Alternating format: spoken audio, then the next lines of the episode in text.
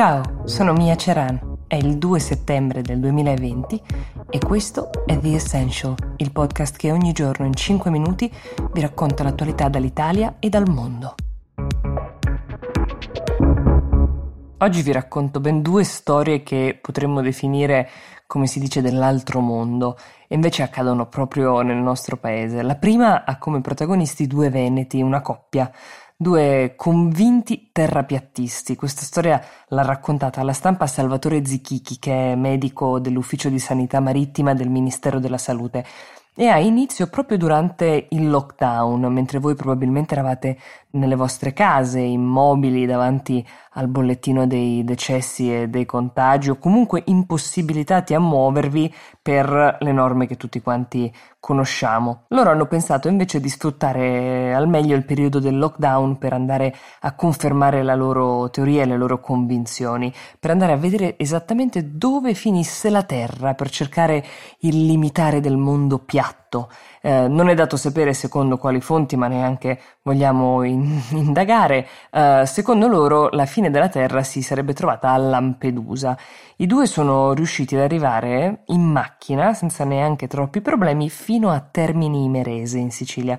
Lì hanno venduto la propria macchina e comprato una piccola barca con la quale contavano di circumnavigare l'intera Sicilia per raggiungere Lampedusa.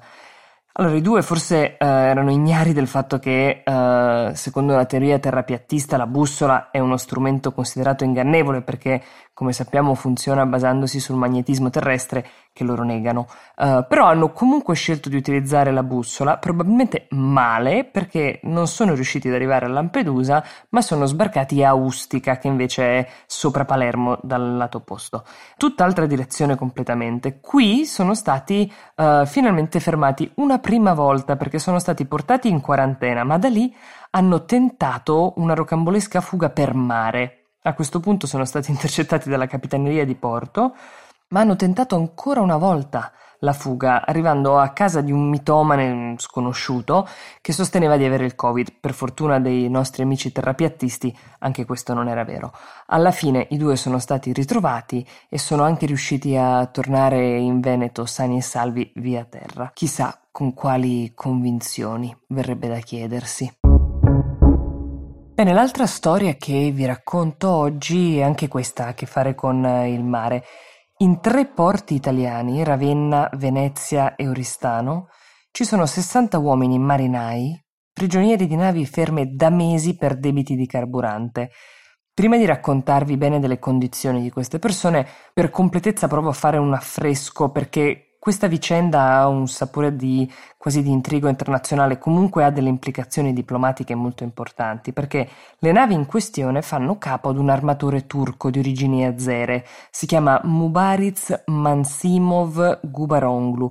Quest'uomo deve molta della sua fortuna al presidente turco Erdogan, di cui è stato grandissimo amico, un'amicizia costellata di grandi favori, scambi, regali. L'amicizia però si è rotta quando il 15 marzo l'armatore è stato accusato dal presidente turco della più grave delle affiliazioni, quella a Fethullah Gülen, che è un'organizzazione considerata dal governo turco terroristica e soprattutto colpevole di quel tentato golpe nell'estate del 2016. Mansimov, che si dichiara innocente, è stato arrestato e la sua società navale, che si chiama Palmali, ha congelato e bloccato versamenti e pagamenti ai dipendenti, inclusi questi marinai che vivono sulle navi ancorate nei porti non solo italiani ma di mezzo mondo, perché ci sono sue navi in Turchia, in Estonia, in Gibilterra, in Grecia. Ce n'è anche una nel porto di Beirut, dove i marinai sono stati testimoni diretti dell'esplosione del 4 luglio di cui vi ho parlato, che ha danneggiato la nave e per fortuna soltanto quella.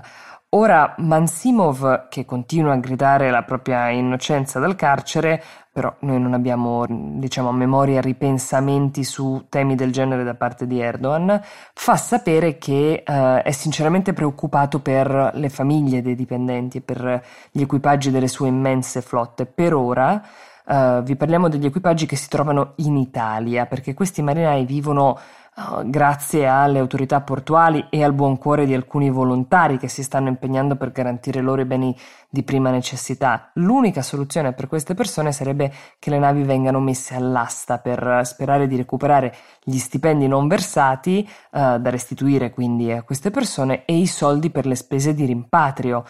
Quasi per tutti la patria d'origine è l'Azerbaigian.